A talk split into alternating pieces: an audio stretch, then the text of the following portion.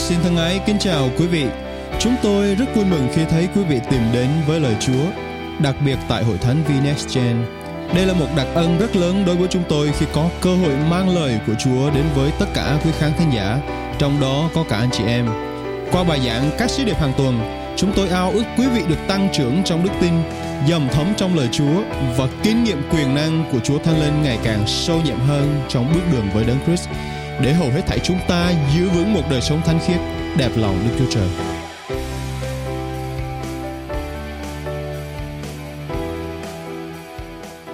Amen, amen. God is good. And all the time. Amen, amen. Cảm tạ Chúa của chúng ta. Cảm ơn Chúa vì những việc ban sự ban cho của Ngài không kể xiết. Những tình yêu thương của Ngài thật lớn trên đời sống của chúng ta. Hội Thánh có tin như vậy không? Hội Thánh đã kinh nghiệm được tình yêu thương, sự ban phước, sự cung ứng, tình cảm mà Đức Chúa Trời Ngài dành cho chúng ta chưa? Hội Thánh có muốn kinh nghiệm điều đó thêm hơn không? Cảm ơn Chúa, cảm ơn Chúa.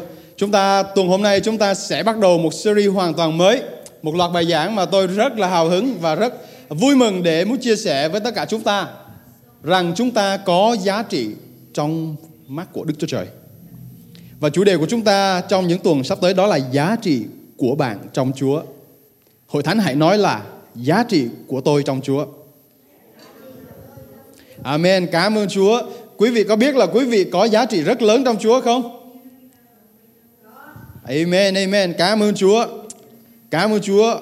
Sự thật là trong hơn 7 tỷ người trên thế giới này không có một ai giống ai cả. Đức Chúa Trời tạo dựng chúng ta rất đông người trên đất này đầy dẫy khắp mặt đất. Mình hãy à, thử tưởng tượng nhìn à, từ trên đất nhìn xuống, à, sorry từ trên trời nhìn xuống và nhìn những con người lúc nhúc lúc nhúc trên đất như vậy. Đức Chúa Trời đang nhìn thấy chúng ta như vậy. Và không một ai trong chúng ta copy là bản sao của người nào khác cả. Cho dù bạn sinh đôi cũng vậy. Đức Chúa Trời tuyệt vời vô cùng và Ngài tạo dựng chúng ta một cách độc đáo, lạ lùng và không phải là một bản sao của bất cứ ai. Cảm ơn Chúa vì Ngài xem chúng ta rất quý trọng, rất giá trị. Cảm ơn Chúa. Chúng ta sẽ cùng tiếp tục à, đi sâu vào chủ đề này trong những tuần sắp tới. Tôi hy vọng rằng qua chủ đề này hội thánh sẽ học được nhiều hơn về giá trị của bản thân chính mình trong Chúa và lời Chúa nói gì về quý vị. Chúng ta hãy cùng nhau bắt đầu.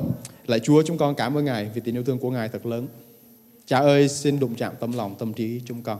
Cha ơi, xin bày tỏ lời của Ngài cho chúng con. Xin đầy dẫy lời của Ngài, thần của Chúa trên chúng con. Xin Thánh Linh Chúa tác động trên chúng con cách mạnh mẽ giờ này. Để chúng con, những người trong phòng nhóm này, cũng như những người xem online, những người sẽ nghe giảng, Chúa ơi, họ sẽ kinh nghiệm được chân lý, được giá trị thật của mình trong Chúa là như thế nào. Hậu quả đó, họ sống đời sống dấn thân phục vụ tận hiến cho Ngài.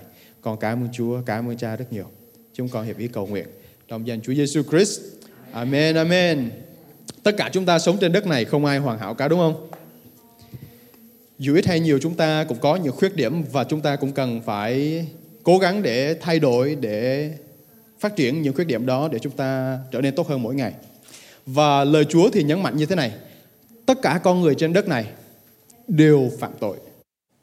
Và chúng ta đã đánh mất đi vinh quang của Đức Chúa Trời. Roma đoạn 3 câu 23 nói như thế. Thế nhưng khi nào có khi nào bạn nghĩ rằng chúng ta có giá trị trong mắt Chúa không? Lời Chúa đã xác chứng cho chúng ta rất nhiều lần rằng trong Kinh Thánh chúng ta được tạo dựng cách đặc biệt lạ lùng và không có một sinh vật được tạo dựng khác trên đất này giống hoặc là ví sánh với chúng ta. Hãy thử dừng một vài giây để suy nghĩ có ai trên đời này giống mình không? Có điều gì khiến cho mình thấy trở nên mình chỉ là bản sao của người khác không? Chúng ta được tạo dựng cách độc đáo và lạ lùng. Hãy dỡ ra Thi Thiên 139 à, câu 13 14 để thấy lời Chúa nói như thế nào.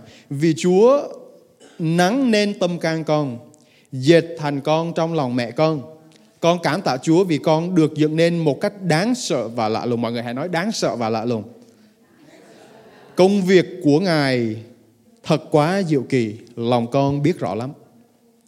Quý vị có khi nào thấy được hình ảnh của một người thợ gốm mà nắng lên những bình gốm chưa? Quý vị có nào ở tận cảnh những cái bàn xoay khi người thợ gốm nắng lên những cái bình gốm siêu đẹp như thế nào chưa? Tôi nhớ ngày xưa lúc mà học ờ, ở Sài Gòn tôi có cơ hội để xuống dưới Bình Dương là những cái làng gốm nổi tiếng ở Việt Nam mình à, và đặc biệt ở miền Nam. Bình Dương họ có những làng gốm rất lớn họ chuyên sản xuất những loại gốm sứ và sản xuất và à, xuất khẩu bán ra khắp nơi trên nước Mỹ, à, trên, sorry, trên nước Việt Nam và bán ra rất nhiều nước khác nữa. Và những làng gốm đó đều là những làng gốm lành nghề nhiều năm. Họ rất rành nghề và họ biết những cái thủ công mỹ nghệ độc đáo tuyệt đẹp để tạo nên những người nghệ nhân tạo nên những bình gốm tuyệt đẹp và có giá trị cao. Và hình ảnh mà tôi đi tham quan, tôi thấy bàn tay của những người nghệ nhân đó thật là độc đáo và thật tuyệt đẹp. Và Kinh Thánh lại nói là Chúa nắng nên chúng ta. Chúa nắng nên tâm can con. Và câu thứ hai là nói dệt thành con trong lòng mẹ con. Hình ảnh dệt lại là một hình ảnh rất tương tự khác. Nhưng mà nói đến bên ngành vải, đúng không? Ngành mỹ thuật thì hình ảnh những lớp vải đang xen dệt vào nhau. Tôi không biết quý vị có cơ hội để đi những cái nhà máy để xem những cái sớ vải, những cái uh, cuốn vải lớn hay là lớn mà nó dệt dệt để đang xen để tạo ra những cái chi tiết khác nhau tuyệt đẹp vô cùng. Và đó chỉ là hai hình ảnh nhỏ để miêu tả chúng ta được Chúa ngày nắng nên, ngày dệt nên tuyệt đẹp như vậy. Và Kinh Thánh lại nói chúng ta được tạo những cách đáng sợ và lạ lùng quá diệu kỳ, lòng con biết rõ lắm. Cảm ơn Chúa, Ngài nắng nên chúng ta dệt thành chúng ta như vậy đó. Và lời Chúa nói một à, phân đoạn khác trong Gióp đoạn 33 câu 4 như thế này. Thần Đức Chúa Trời đã sáng tạo tôi. Mọi người hãy nói sáng tạo. Hơi thở của đấng toàn năng ban cho tôi sự sống.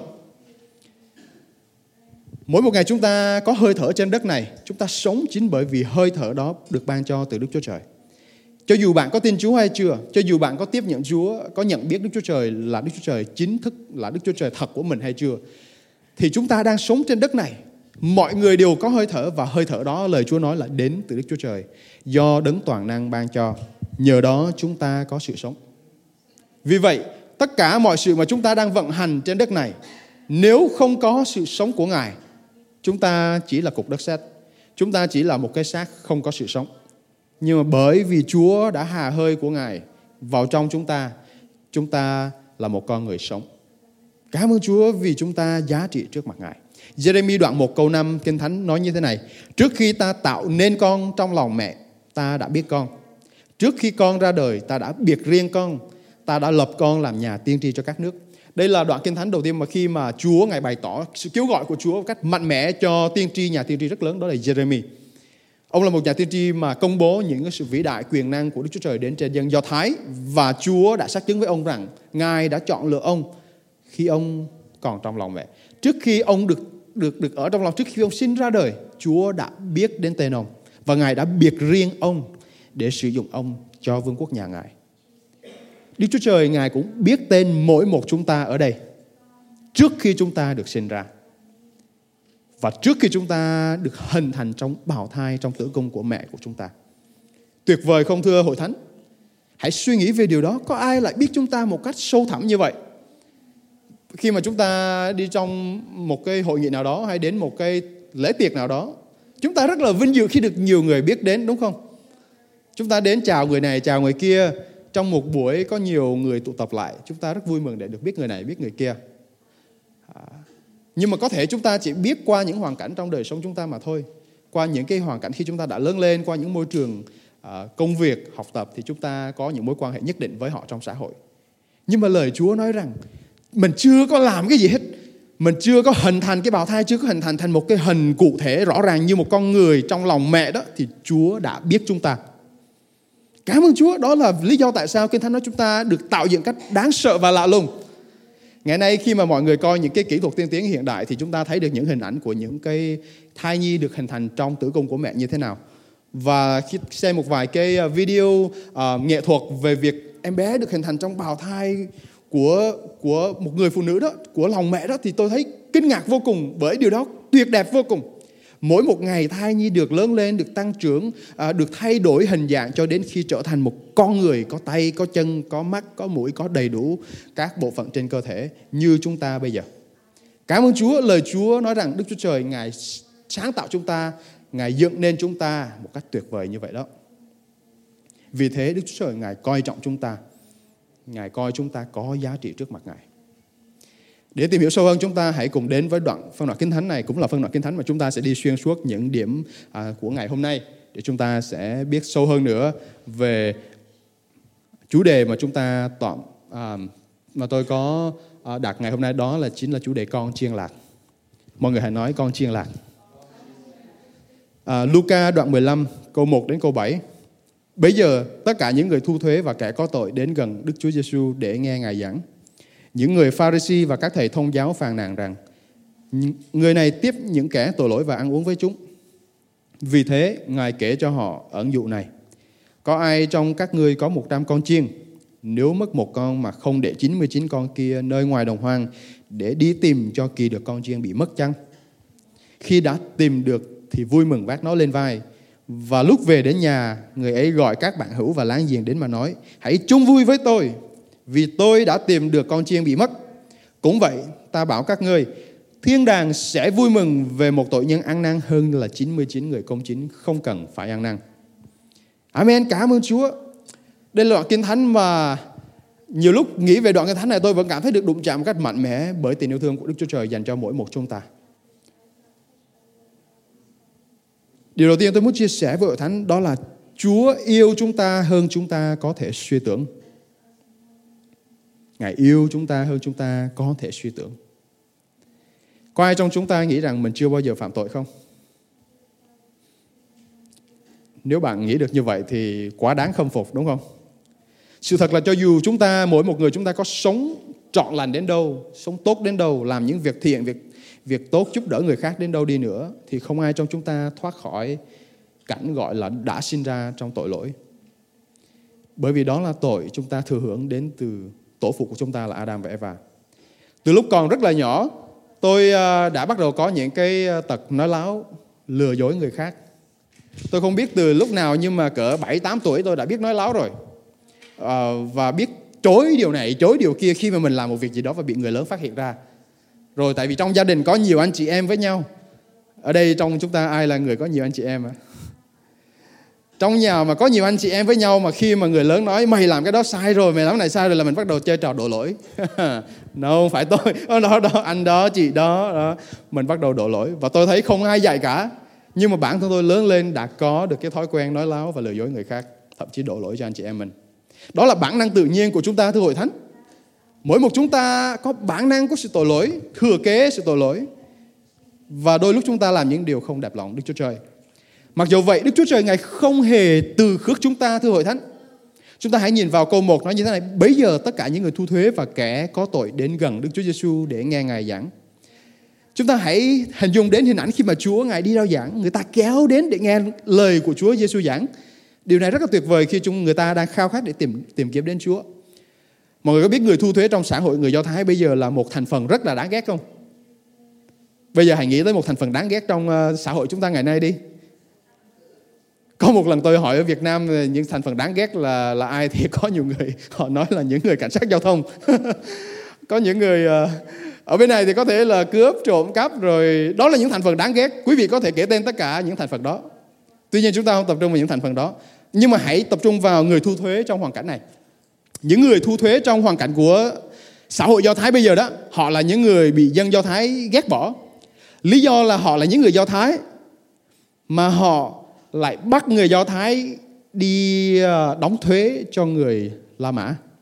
Họ lấy tiền của người Do Thái để nộp thuế cho người La Mã. Công việc của họ là đi đòi nợ. Đó là lý do tại sao họ là những người đáng ghét trong thời ờ, Do Thái bây giờ. Nhưng mà chúng ta thấy cảm ơn Chúa, Chúa Giêsu xuất hiện và họ kéo đến để nghe Ngài giảng. Và Kinh Thánh còn miêu tả người thu thuế và kẻ có tội đến để nghe Chúa Giêsu giảng. Nhưng mà những người Pharisee thì như thế nào thưa hội thánh? Họ tự cho rằng mình là những người công chính. Họ tự phán xét rằng Chúa Giêsu lại đi giao du với những kẻ thu thuế những kẻ tội lỗi thì người này có phải là thật nhà tiên tri thật không? Người này có phải là thánh thiện không? Thì tại sao lại đi giao du với những người xấu xa trong xã hội như vậy?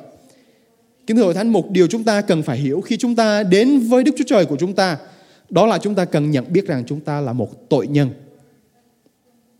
Như ban nãy tôi có nói không bắt cho dù bạn có sống tốt như thế nào đi nữa khi đến với Chúa chúng ta phải nhận biết rằng chúng ta là một tội nhân. Và khi những người Pharisee, những người thông giáo họ tự cho rằng mình không phạm tội, họ tự cho rằng mình sống công chính, mình là những người tốt đẹp rồi đó, họ không cần Chúa Giêsu, đó là lý do họ không nhận được bất cứ điều gì, bất cứ sự phước hạnh nào đến từ Chúa Giêsu cả. Cho nên khi chúng ta nghĩ rằng mình công chính rồi, mình tốt rồi, mình biết đủ rồi, mình không cần phải học thêm nữa, mình không cần phải tìm kiếm thêm nữa từ chúa. Đó là lúc chúng ta đang dừng lớn lên. Đó là lúc chúng ta đang trở nên kiêu ngạo, để rồi không còn tìm kiếm vương quốc của đức chúa trời. Đừng như vậy, thưa hội thánh. Trở lại phân đoạn tên thì chúng ta thấy chúa giêsu bắt đầu kể về dụ ngôn của con chiên lạc. Câu 4 có ai trong các ngươi có 100 con chiên? Nếu mất một con mà không để 99 con kia nơi đồng hoang, để đi tìm cho kỳ được con chiên bị mất chăng? Cách đây nhiều tuần thì chúng ta có học kinh thánh chủ đề về con chiên đúng không? Chúng ta có tìm hiểu sơ về con chiên về những cái đặc tính yếu đuối, thờ ơ cũng như là những khả năng không có tự vệ của nó. Thì qua câu kinh thánh này chúng ta lại biết thêm một mặt nữa của con chiên đó chính là sự lạc lối. Tin vui cho chúng ta là không bất kể chúng ta lạc lối đến đâu.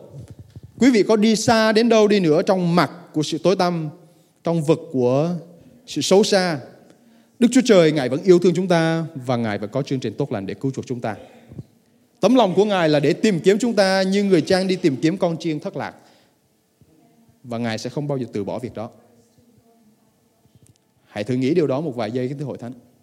Chúa sẽ không từ bỏ việc tìm kiếm chúng ta cho đến khi Ngài tìm ra chúng ta. Tôi có đọc một câu chuyện trên báo Việt Nam Express um, cách đây không lâu khi thấy có một người đàn ông tìm lại được con gái mình sau 40 năm thất lạc. Một người đàn ông trong thời chiến ở Việt Nam mình và chính bởi vì thời chiến con của mình đã bị thất lạc qua những đoàn người uh, tị nạn và nhiều nguồn tin cho rằng con gái của ông đã chết rồi.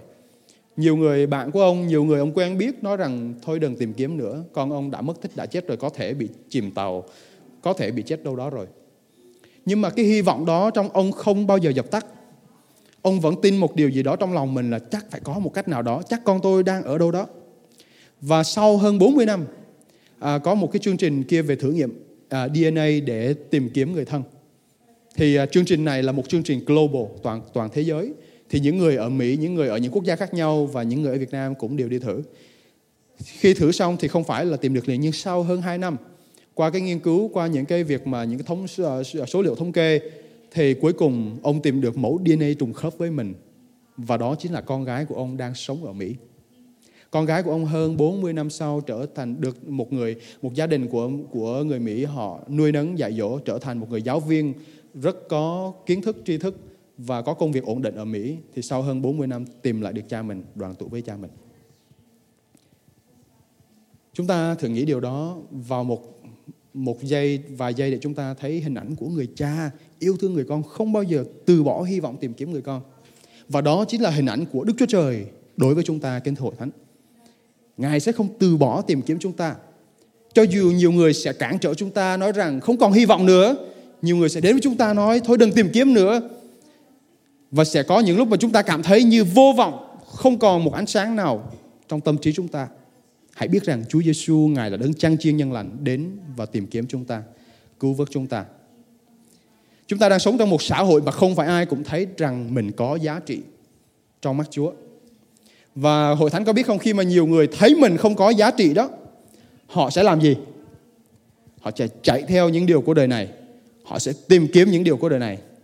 Họ sẽ chứng minh cho người ta thấy tôi thành công, tôi no đủ, tôi vui vẻ, tôi có tài chính, tôi làm được việc này, tôi làm được việc kia. Kính thưa hội thánh, mỗi một chúng ta có giá trị rất lớn trước mặt Chúa. Và chúng ta không phải chứng minh cho ai về điều đó cả. Chúa biết điều đó. Chúa biết giá trị của chúng ta và chúng ta cũng cần phải học cách để biết giá trị của chúng ta trong Ngài. Để chúng ta không phải chạy theo những áp lực của cuộc sống, chạy theo những đời của đời này. Là những điều mà chúng ta đã học từ những tuần trước là những điều sẽ dẫn đến sự chết chóc, dẫn đến sự hư không. Nhưng mà hãy biết rằng Đức Chúa Trời Ngài quý giá chúng ta hơn tất cả những thứ đó. Có nhiều người cảm thấy thiếu thốn đúng không? Có nhiều người cảm thấy no đủ. Nhưng mà giá trị của người đó trong Chúa không thay đổi. Ví dụ như có những lúc chúng ta cảm thấy mình rất ở ở một cái hoàn cảnh rất bần cùng trong xã hội. Rất nghèo nàn, rất khó khăn. Hãy nhớ rằng giá trị của bạn trong Chúa không hề thay đổi. Hay nói cách khác khi mà bạn thành công, Chúa ban phước cho bạn, công việc của bạn được làm ăn tiến tới, được thành công trong mọi việc mình làm giá trị của bạn trong Chúa cũng không hề thay đổi. Bởi vì con người ngày nay khi nhìn vào những giá trị đó họ đánh giá chúng ta. Tuy nhiên chúng ta là những người thuộc về Chúa, chúng ta cần biết rằng Chúa Ngài không đánh giá chúng ta qua những vật chất, qua những địa vị đó. Vậy câu hỏi đặt ra cho chúng ta buổi sáng ngày hôm nay là vậy nó có quan trọng không khi chúng ta cần phải biết mình có giá trị trong Chúa? Nó cực kỳ quan trọng. Bởi vì nếu chúng ta không biết mình có giá trị trong Chúa, những cái sự bủa vây áp lực của đời này sẽ khiến cho chúng ta mệt mỏi và chúng ta sẽ tìm kiếm những vương quốc, những điều của đời này. Và những điều đó dĩ nhiên hậu quả sẽ không tốt cho chúng ta. Jeremy đoạn 31 câu 3 phần B nói như thế này. Ta đã yêu thương con bằng tình yêu vĩnh cửu. Mọi người hãy nói là tình yêu vĩnh cửu. Nên đã lấy lòng nhân từ mà kéo con đến. Cảm ơn Chúa. Một phân đoạn khác trong sách Jeremy Đức Chúa Trời lại bày tỏ với ông rằng ta đã yêu thương con bằng tình yêu đời đời. Một vài bản dịch khác nói như vậy. Đức Chúa Trời Ngài yêu mỗi một chúng ta bằng tình yêu đời đời, thưa anh chị em. Và tình yêu đó không hề bị đi qua, không hề bị thất lạc. Tình yêu đó không hề bị bị giống như là hết hạn, giống như là yêu ngày nay phải có điều kiện, hết điều kiện thì hết hạn. Chúa là unlimited. Tình yêu của Chúa là đời đời là vĩnh cửu cho chúng ta. Và trong mọi hoàn cảnh Ngài sẽ lấp đầy chúng ta, sự, sự trống vắng của chúng ta, sự cô đơn của chúng ta, sự buồn tủi của chúng ta bằng tình yêu đời đời của Ngài.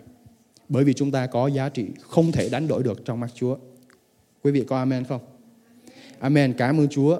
Điều thứ hai tôi muốn chia sẻ với hội thánh đó là Chúa Ngài chăm sóc và nâng đỡ chúng ta. Hãy nói là Chúa chăm sóc và nâng đỡ tôi. Câu 5, khi đã tìm được rồi, khi đã tìm được thì vui mừng vác nó lên vai. Mọi người hãy hình dung hình ảnh mà chúng ta đang đi trong phân đoạn kinh thánh mà người trang chiên đang đi lục tìm con chiên thất lạc của mình. Chúng ta đã biết những lần trước con chiên nó rất là bị phân tâm. Nó nhìn xa không có rõ. Rồi là nó nhìn thấy cỏ ở đâu là nó đi ở đó. Nó không biết là có gặp hiểm nguy hay không, nó không có quan tâm. Và hình ảnh khi mà nó bị thất lạc thì người trang chiên đến và tìm kiếm nó. Và khi tìm được rồi, Kinh Thánh nói là vác nó lên vai. Một hình ảnh cực kỳ tuyệt đẹp, kính hội thánh. Vác nó lên vai. Đức Chúa Trời Ngài sẽ gánh vác chúng ta như vậy. Có những lúc chúng ta cảm thấy mệt mỏi nặng nề trong cuộc sống và cảm nhận như không còn bước tiếp được nữa. Chúa Giêsu Ngài sẽ đến và khiêng vác chúng ta như vậy. Ngài sẽ chăm sóc và nâng đỡ cho chúng ta. Ngày xưa tôi nhớ lúc mà tôi à, mới qua Mỹ đi học đó thì tôi không thể mang được cây đàn guitar của mình qua bên Mỹ. Tôi rất là tiếc bởi vì hành lý không còn chỗ cho mình nữa. Cuối cùng mình phải để lại cây đàn ở Việt Nam. Khi đến Mỹ nhiều năm đầu thì tôi không có đàn để, để thờ phượng Chúa. Nhưng mà sau nhiều năm thì cảm ơn Chúa, Chúa cũng ban phước cho tôi mua lại được cái đàn guitar khác. Tốt hơn, đẹp hơn, xịn sò hơn.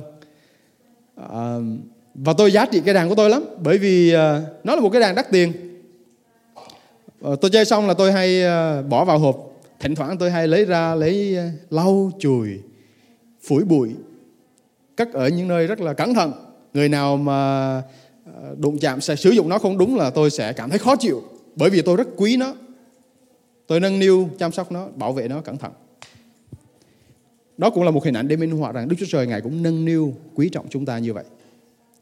Đức Chúa Trời Ngài quý trọng chúng ta gấp bội lần trong tất cả những ngang đề, những việc khác trong đời sống chúng ta.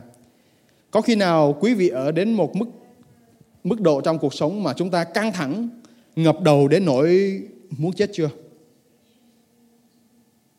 Ồ, cũng có người giông tay thấy rất phước hạnh để được giảng lời Chúa buổi sáng ngày hôm nay. Cảm ơn Chúa.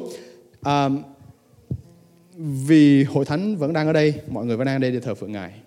Nhưng cũng là một hình ảnh tôi muốn giới thiệu với hội thánh rằng tiên tri Esai là một tiên tri đã được Đức Chúa Trời sử dụng rất quyền năng trong kinh thánh. Ông đã từng được muốn chết. Khi mà trong uh, sách tiên tri uh, sách các vua, tiên tri Esai phải chống chọi lại với những tiên tri giả dưới vua Ahab, dưới một cái quyền lực đen tối, và ông cảm thấy áp lực quá nặng nề. Ông phải bị đuổi giết, bị rượt để giết. Ông cảm thấy gánh nặng trên vai ông quá lớn và ông nói, chúa ơi, con mệt mỏi quá rồi, chúa ơi, cho con chết đi. Và sự thật là trong kinh thánh ờ, ông nói như thế này, ôi, đức giê-hô-va đã đủ rồi, xin cất mạng sống con đi, vì con không hơn gì các tổ phụ của con. Nhưng mà chúa, quý vị có biết chúa đáp lại bằng điều gì không? Trong lúc mệt mỏi như vậy nó kiệt quệ đến nỗi ông không còn sáng suốt để suy nghĩ điều nên làm, điều cần phải làm thì Đức Chúa Trời Ngài sai thiên sứ của Ngài đến mang bánh và nước cho ông. Được chép trong các vua nhất đoạn 19 câu 5 đến câu 6. Để hồi phục sức lực cho ông. Và sau đó khi ông ăn bánh, ông uống nước thì ông được tươi tỉnh và ông tiếp tục bước đi. Tiếp tục chặng đường mà Đức Chúa Trời đã bày tỏ cho ông. Có khi nào trong chúng ta cảm thấy những áp lực của chúng ta quá lớn đến nỗi chúng ta cảm thấy muốn từ bỏ hết tất cả mọi thứ không? Ngày hôm nay tôi cảm nhận là Đức Chúa Trời Ngài muốn nhắc nhở anh chị em chúng ta rằng Ngài yêu chúng ta, Ngài xem trọng chúng ta, Ngài quý giá chúng ta hơn bất cứ điều gì trên đất này. Có thể mình cảm thấy áp lực, hãy tìm kiếm đến Chúa bởi vì lời Chúa rằng Ngài sẽ chăm sóc và nâng đỡ cho chúng ta. Một cái sự thật đáng buồn là khi trong những um, giới trẻ ngày nay, đặc biệt trong nước Nam Hàn, là một trong những quốc gia rất phát triển. Nước Nam Hàn có tỷ lệ giới trẻ tự tử. Một trong 10 nước top cao nhất trên thế giới có tỷ lệ giới trẻ tự tử. Và nhiều người họ không chịu được sự áp lực của cuộc sống mặc dù một đất nước rất phát triển, rất giàu có. Là một đất nước mà nhiều nước Đông Nam Á, phía nam của Đông Nam Á và những cái nước châu Á nhìn lên.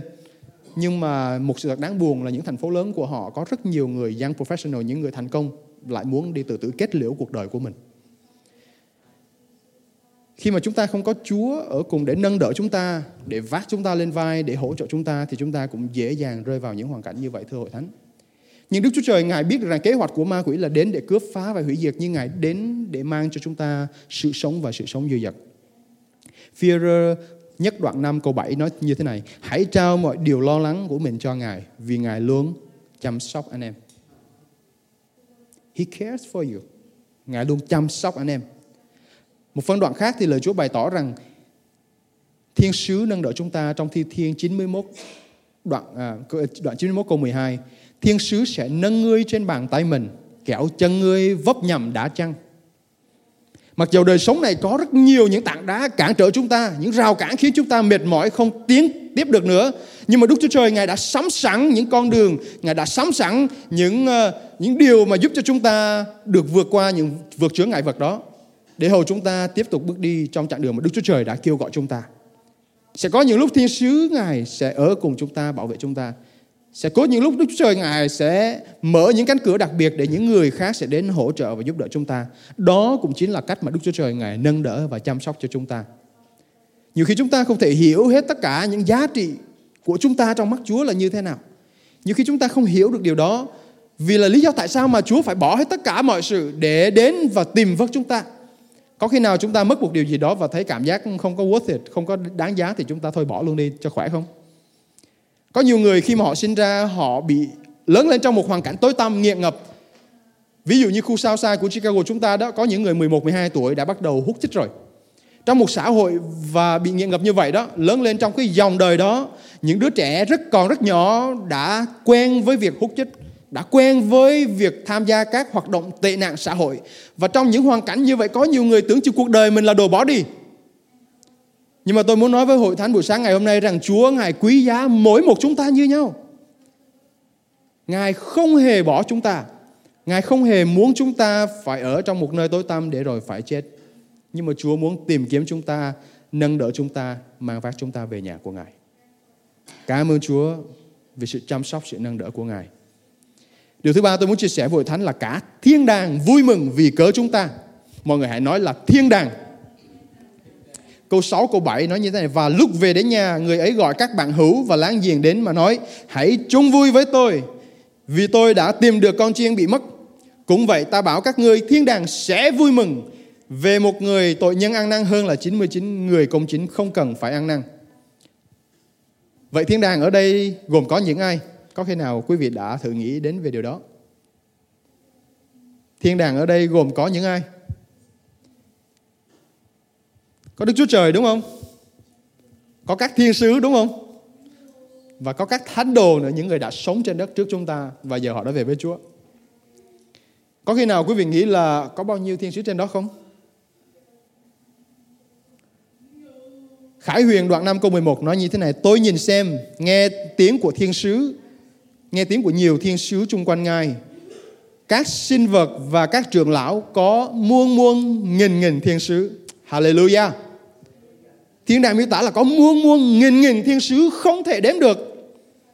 Và họ vui mừng vì cớ chúng ta. Họ vui mừng vì cớ chúng ta. Mọi người có thấy chúng ta đặc biệt không? Mình có thể đứng trước một đám đông, một ngàn người và họ vỗ tay vui mừng vì cớ mình. Nhưng mà trên trời lại nói rằng thiên đàng có muôn muôn nghìn nghìn thiên sứ vỗ tay vui mừng vì cớ chúng ta tiếp nhận Chúa Giêsu. Vì cớ chúng ta được Đức Chúa Giêsu vác lên vai và mang về nhà. Vì cứ chúng ta có giá trị trong mắt Ngài. Có ai trong chúng ta đã có kinh nghiệm mua được một điều gì mới như một chiếc xe mới chưa? Hay là có những người ở đây tôi thấy có những người mua được nhà mới, nhà đẹp, nhà to, rồi bắt đầu mời bạn bè thân hữu họ hàng đến ăn mừng chung vui đúng không quý vị đã đi những cái buổi tân gia như vậy chưa và có những cái việc ăn mừng nhỏ đó thì ờ, có thể họ làm nhỏ họ mời ít người mà ăn mừng càng lớn như là mua được nhà lớn, thì họ mời rất là nhiều người, bạn bè, gia đình đến để ăn mừng chung vui. Có nghĩa là món quà càng lớn đó, sự thành tựu, sự đạt được càng lớn, thì cái tiệc lên đình nó sẽ càng lớn, đúng không? Có bao nhiêu người ăn mừng? 20 người 30 người hay là 70 người 100 người? Thậm chí có những người trong những tiệc sinh nhật của họ họ mời đến hàng ngàn người. Đúng không? Cảm ơn Chúa, một linh hồn của chúng ta thôi đó hãy nghĩ đến điều này một linh hồn của mỗi một chúng ta thôi đó đáng giá để hàng ngàn hàng vạn thiên binh thiên sứ trên trời vui mừng hay nói cách khác linh hồn chúng ta quý giá hơn bất cứ điều gì tất cả những vật chất của đời này cho nên đừng bao giờ nghĩ mình là đồ bỏ đi. Đừng bao giờ nghĩ mình không có đáng giá. Đừng bao giờ nghĩ mình thấp hèn trước mặt Đức Chúa Trời. Ngài yêu chúng ta, Ngài thấy chúng ta đáng giá vô cùng. Và quý vị ơi, mỗi một chúng ta quý giá vô cùng trong mắt Chúa. Đó là lý do chúng ta học cách để không đánh đổi đời sống của mình với những điều của thế gian này. Để chúng ta không đánh đổi với những sự tội lỗi, những sự quyến dụ của thế gian. Bởi vì chúng ta đáng giá hơn gấp trăm ngàn lần với những điều trong thế gian.